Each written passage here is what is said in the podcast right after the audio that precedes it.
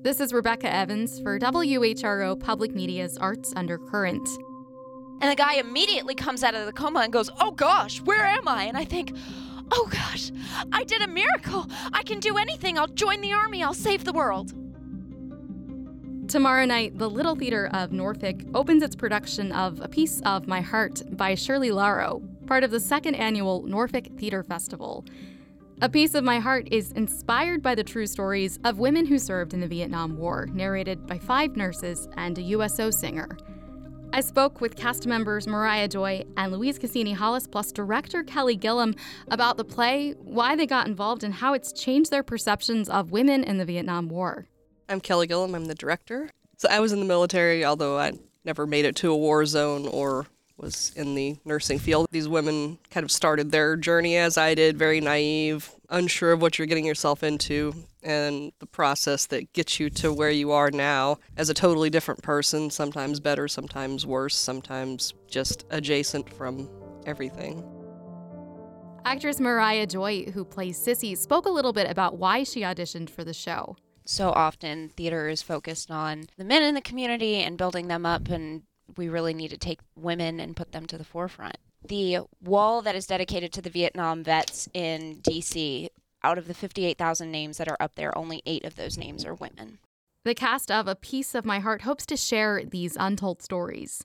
Louise Casini Hollis, who plays Whitney, talked about her personal connection to the show. My father served in Vietnam. He was in the last draft of Vietnam. As a child, I used to ask about it, and people never would really want to talk about Vietnam, and they'd say it was terrible, it was awful. So when I went to college, I took a class in um, history, American history, that took 1877 to present. And even then, I didn't know that there was more civilian women serving in Vietnam. My character served with the American Red Cross, and their duties were to be morale, basically. So, to bring a little piece of home to the soldiers. But they saw a lot of the blood and guts, which they were not prepared for, of course. My character goes through two weeks of training to go over to Vietnam, which is really not a lot, I think, to prepare you for a war zone. Yeah. So, have your perceptions changed since you started rehearsing the piece on the role women played in the Vietnam War? It's kind of ironic because I feel a really strong connection to my character. The beginning monologue that she has is I didn't know anything about Vietnam. I, I wasn't into yeah. anything. I just wanted to go out and I wanted to help people.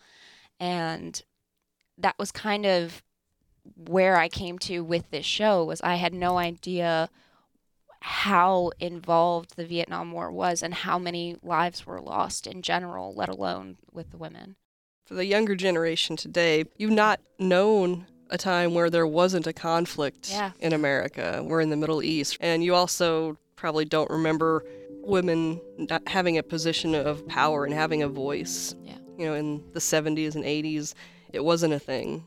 And this show, giving these women a voice that they didn't necessarily have at that time, has been very important to me. That was Kelly Gilliam, Louise Casini Hollis, and Moriah Joy from the team of A Piece of My Heart, a play about six women and their lives before, during, and after the Vietnam War. A Piece of My Heart opens tomorrow night at the Little Theatre of Norfolk and it plays through March 29th. For WHRO Public Media's Arts Undercurrent, I'm Rebecca Evans.